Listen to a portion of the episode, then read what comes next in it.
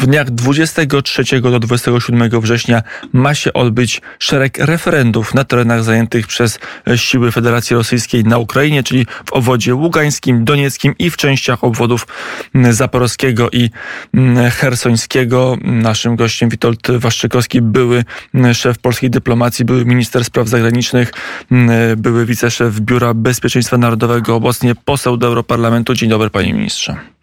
Dzień dobry panu, dzień dobry państwu. E, panie pośle, to jest e, informacja, która jakoś zmienia nasze patrzenie na konflikt e, na Ukrainie? To jest jakaś nowa dynamika? Co to jest ze strony Rosji ta zapowiedź referendów już za trzy dni de facto się mających rozpocząć?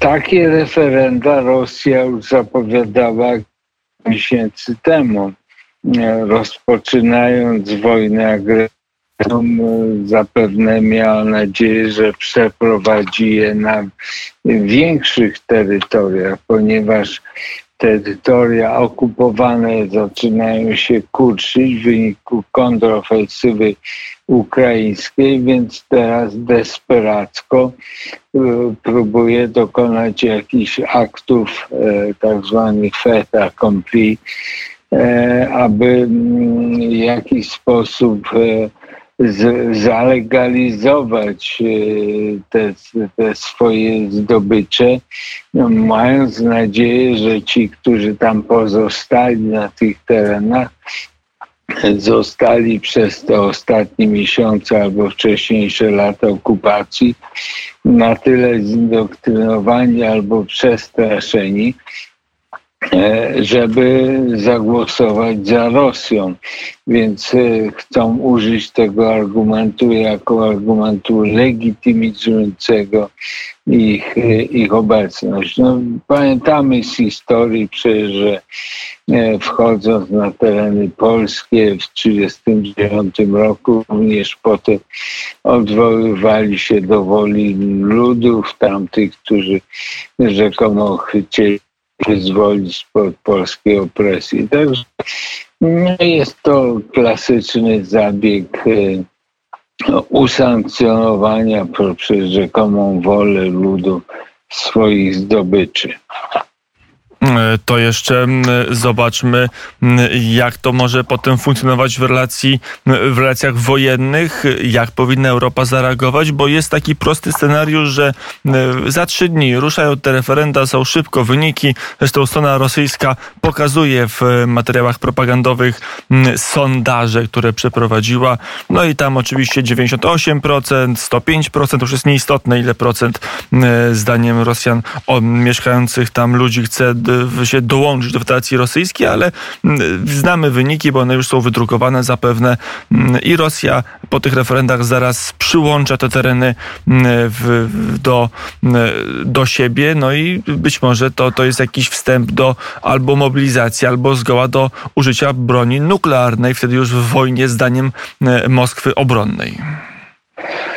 No tak, tak może być. Oczywiście najpierw będzie szukała uznania międzynarodowego dla tych zdobyczy po ewentualnym przyłączeniu do federacji. E, niewiele jest państw, które uznaje, bo nawet e, aneksji Krymu mało kto zaakceptował, nawet były republiki Związku Radzieckiego nie akceptują.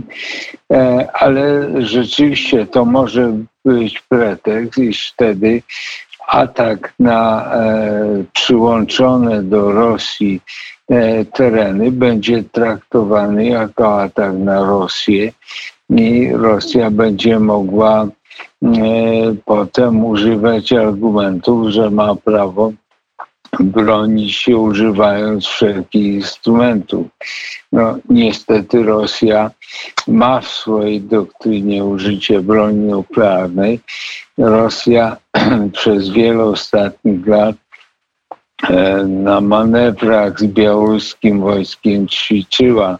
Na szczęście były to tylko symulacje komputerowe, ale jednak użycie broni nuklearnej, między innymi przeciwko Polsce, przeciwko Warszawie. Dzisiaj e, politycy rosyjscy zarzekają się, że przeciwko Ukrainie nie użyją tej broni, ale kiedy będą mieli pretekst do rzekomej obrony terenów już w obrębie Rosyjskiej Federacji będą mieli inną motywację wykładnie użycia. Także jest to e, szalenie bezpieczna sytuacja. Oczywiście świat w większości nie uzna tych referendów, one nie są demokratyczne.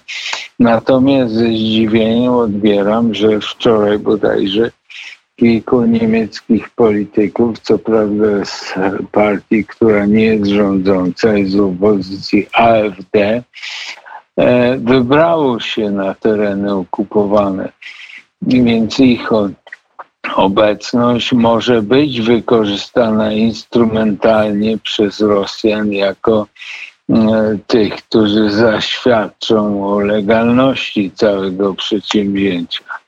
Mm, I teraz jest e, dobrze, jeszcze to pytanie powtórzę, co wtedy powinna zrobić Europa Zachodnia. Oczywiście tych referendów nie uzna, no ale jeżeli nagle się okaże, że zdaniem Rosji, czy w doktrynie rosyjskiej mm, każda kontrofensywa ukraińska będzie oznaczała wejście na terytorium Federacji Rosyjskiej, to ta wojna może zmienić swój, mm, może zmienić swój obraz. Może nagle okazać, że, że Putin po pierwsze będzie mógł zapanować nad swoim wojskiem, bo wprowadzi stan wojenny, wypowie wojnę obronną i na przykład żołnierze nie będą mogli odmawiać służby, co teraz robią, zdaje się masowo. Rosyjscy żołnierze oczywiście. No tak, on do tej pory nie doprowadził do powszechnej mobilizacji, bo mobilizuje i przekupuje ludzi z marginesu bądź z odległych terytoriów. Znaczy, ale młodzież rosyjska z tych głównych miast europejskiej, części Moskwa, e, Petersburg i tak dalej, nie została zmobilizowana. On się tego boi. Natomiast wtedy być może będzie mógł mieć pretekst do powszechnej mobilizacji. No, Europa e, powinna oczywiście negować. Tutaj będzie wtedy większa rola dla NATO. Jakaś debata pewno odbędzie się w ONZ, ale tam wszystko Rosjanie mogą zablokować. Więc ja liczę tylko na skuteczną reakcję NATO pod przywództwem amerykańskim. Na Europę mniej liczę, bo jak wiemy i kanclerz Scholz i prezydent Macron ciągle liczą na rozmowy z Putinem, na przekonanie go na ewentualną zmianę władzy i na powrót do kontaktów e, i również handlowych z Rosją. Więc nie liczę na ich stanowczą reakcję. To teraz e, przejdźmy e, z tego. Bo jeszcze jednym zdaniem chciałem, no bo mieliśmy przecież w ciągu ostatnich kilku dni kolejny pokaz masakry, jaki, e, jaką wykonali Rosjanie w kolejnym miasteczku e, ukraińskim, gdzie mamy kilkaset grobów, leżą tam całe rodziny, młode małżeństwa z małymi dziećmi. I to, ja mówię to teraz w Brukseli, to nie robi żadnego wrażenia tutaj na Europie Zachodniej. To, to, to, Chyba tylko gdyby doszło ataku bezpośredniego na Berlin czy Paryż, może to wstrząsnęłoby ludźmi tej części Europy. Mm, panie pośle, jeszcze zostając trochę, ale już na peryferiach wojny na Ukrainę, to mamy mm, kwestię europejską, która chciałaby Unia Europejska wprowadzić ósmy pakiet sankcji, ale jest, mm, zdaje się, twarde weto ze strony przynajmniej na razie formalnie Budapesztu. Peter Siarto, minister spraw zagranicznych i handlu Węgier, no mówi, że w ogóle nie ma co myśleć o ósmym pakiecie sankcji. No ale jest tak, że, że te możliwości działania Mm, czy odpierania Putina w Unii Europejskiej się wyczerpały? Nie, nie. Oczywiście być może tego typu sankcje mm, nie będą e, możliwe, ale w dalszym ciągu większość państw europejskich, no Węgry to mała gospodarka i nie przypuszczam, żeby Rosjanie masowo do Budapesztu na zakupy jeździć bądź bawić się operze mm, budapesztańskiej, ale była niedawno batalia na temat wiz dla Rosjan. Na razie uznano, że należy odłożyć ułatwienia w przyznaniu tych wiz, ale możemy pójść dalej. Można wyrzucić w ogóle Rosjan z Europy, a przynajmniej z tych państw, gdzie oni zabiegają o wyjazdy. E, nie wiem, dlaczego Rosjanie w dalszym ciągu uczestniczą w różnych rozgrywkach sportowych, dlaczego e, celebryci jeżdżą, dlaczego mamy ciągle tłumaczy rosyjskich, dlaczego są ciągle przyjmowani na stypendia i tak dalej, i tak dalej.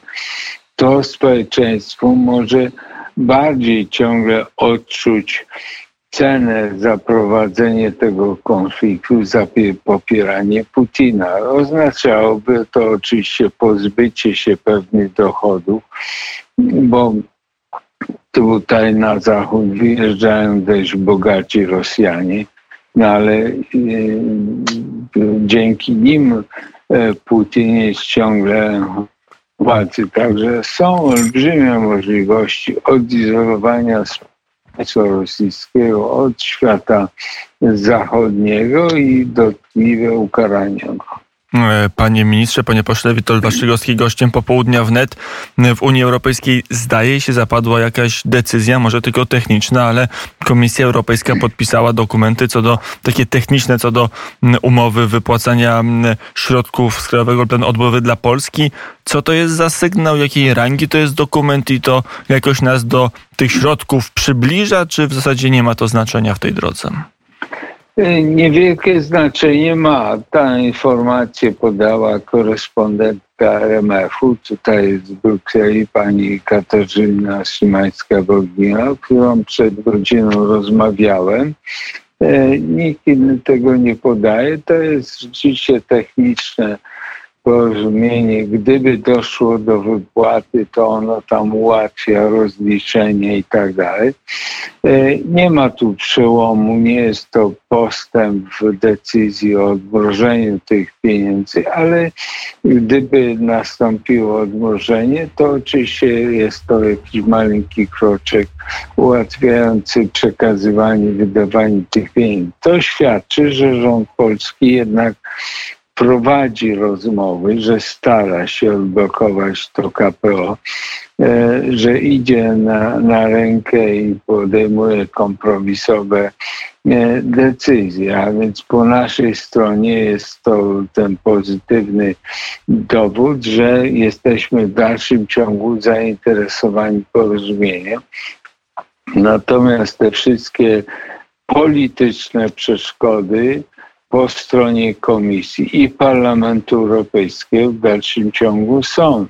Ja przypominam, że oczywiście nie znam szczegółów rozmów e, rządowych, ale z perspektywy Parlamentu Europejskiego tu nie widać żadnej chęci odblokowania tych pieniędzy na 700 prawie 500 posłów notorycznie występuje przeciwko Polsce, podpisuje, głosuje za antypolskimi rezolucjami, używają często fałszywek i kłamstw. E, co więcej, szantażują panią von der Leyen, że jeśli odpuści te pieniądze, to uruchomią procedurę impeachmentu, odwołania. Także te, z perspektywy tej instytucji, jaką jest parlament, nie widać e, postępów, aby e, Polska te pieniądze mogła uzyskać. No oczywiście nie parlament o tym decyduje, tylko komisja, ale jak tam okazuje się dobro e, samopoczucie jakiegoś sędziego Tulei czy innego jest więcej warte niż niż e, no, przekazanie tych pieniędzy całemu społeczeństwu polskiemu. E, a na ile jest tak, że ta, ta presja ze strony Parlamentu Europejskiego jest decydująca, że mm, realnie komisja Ursula von der Leyen boi się, że jeżeli podpisze te dokumenty, jeżeli pójdą przelewy, to, to nagle cała komisja zostanie odwołana? E, komisja nie, ale pani von, jak na razie widać jest skuteczna, bo tych pieniędzy nie odblokowano. W ubiegłym tygodniu w czasie e, plenarnej sesji pani von der Leyen przedstawiała e, swój dokument o stanie Unii i w debacie główne siły, między pan Weber, szef e, ludowców europejskich Niemiec, gratulował jej, że e, zatrzymała te pieniądze i domagał się utrzymania w dalszym ciągu takiej postawy liczył na to, zresztą wypowiadał się ciepło Tusku, że jest, będą pomagać i tak dalej. Czyli Parlament Europejski e, liczy na to, że w wyniku takiej presji, zatrzymania pieniędzy dojdzie do upadku albo wcześniejszego rządu polskiego, albo do e, przegrania w wyborach e, parlamentarnych w przyszłym roku. Oni nie ukrywają, że jest to presja polityczna na obalenie władzy w Warszawie i że tak to ma się e, skończyć, to jeszcze w takim wypadku, na ile te głosy, które kiedyś pojawiały się ze strony europosłów Prawa i Sprawiedliwości, że trzeba wyjść z tego porozumienia, że nie ma sensu tkwić w tym porozumieniu dotyczącym e, KPO, na ile to cały czas jest realne, na ile cały czas e, takie dyskusje się toczą? No, jest pewien podział opinii, są takie głosy, są też głosy, że nie należy odpuszczać, niech e, dojdzie do całkowitej kompromitacji po stronie e, komisji, bo to, co robi komisja jest bezprawne. Cała koncepcja kontroli praworządności jest pozatraktatowa. Narzucanie nam jakichś warunków politycznych, kamieni milowych tak dalej. To jest w ogóle chucpa pozatraktatowa. To są polityczne warunki stawiane, jakieś e, kazualistyczne po imieniu, bo kto czy inny sędzia ma tu pracować, nie gdzie indziej.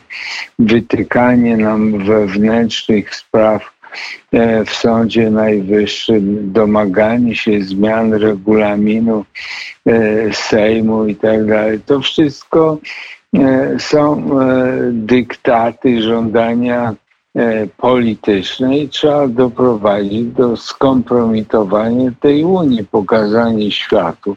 No tylko to wymaga większej aktywności, nie tylko tutaj naszej w Parlamencie Europejskim. E, i e, także takich elementów e, być może bardzo politycznych, bo zdaje się, że jesteśmy w kluczowym momencie dla Unii Europejskiej. Na jesień, na wrzesień, na październik zapowiadano ważne wystąpienie Ursuli von der Leyen, które miała dać takie ramy, co właściwie w tej chwili ta biurokracja brukselsko-berlińska, czy ten ośrodek władzy brukselsko-berliński będzie chciał zrobić w Unii Europejskiej, a będzie chciał zreformować. Kiedy możemy się tego wystąpienia spodziewać i, i w zasadzie co ono przyniesie, bo dzisiaj artykuł Politico dość, za, dość nawet dowcipny tytuł, że zasada jednomyślności dzieli Unię Europejską i że pomysły tak. Berlina mają bardzo, no, są mieszanie, mają mieszane przyjęcie w Unii Europejskiej. No tak, tu chodzi o ten paradoks. Część krajów, Berlin domaga się, aby podejmować decyzje większością głosów, co oznacza zmianę traktatu, ale żeby zmianę traktatów to czy większościowe głosowanie trzeba by uchwalić przez konsens, prawda? Więc jest tu e, paradoks. Natomiast co do wystąpienia von der Leyen, to my mamy już pewne informacje z jej wystąpienia w Strasburgu w ubiegłym tygodniu, gdzie w zasadzie pokazała, że ona nie chce odejść od tych ambitnych ideologicznych planów zielonych i tak dalej, chce w dalszym ciągu to brnąć. Receptą są oszczędności, receptą są podatki na korporacje, a pośrednio na nas. Natomiast nie ma mowy o odejściu od ETS-u, czyli tych wielkich podatków i spekulacji certyfikatami CO2. Nie ma mowy o powrocie do węgla czy energii nuklearnej. Na tym się przesygnuje, czyli to, co głosi, pewno jeszcze rozwinie, to jest recepta na dalszy kryzys w Europie, na utratę konkurencyjności dalszą gospodarek europejskich względem czy to USA, czy również i Chin.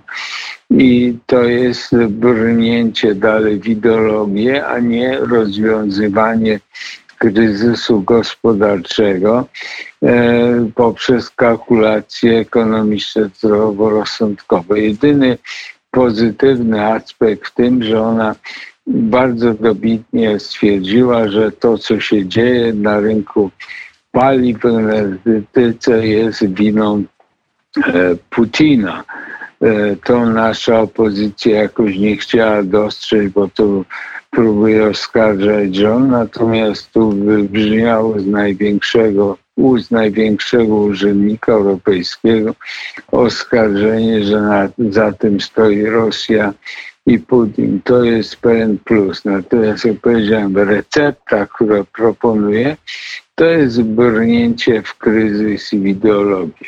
Mm, powiedział Witold Waszczykowski, były szef polskiej dyplomacji, obecnie poseł do Europarlamentu. Panie pośle, panie ministrze, dziękuję bardzo za rozmowę. Dziękuję.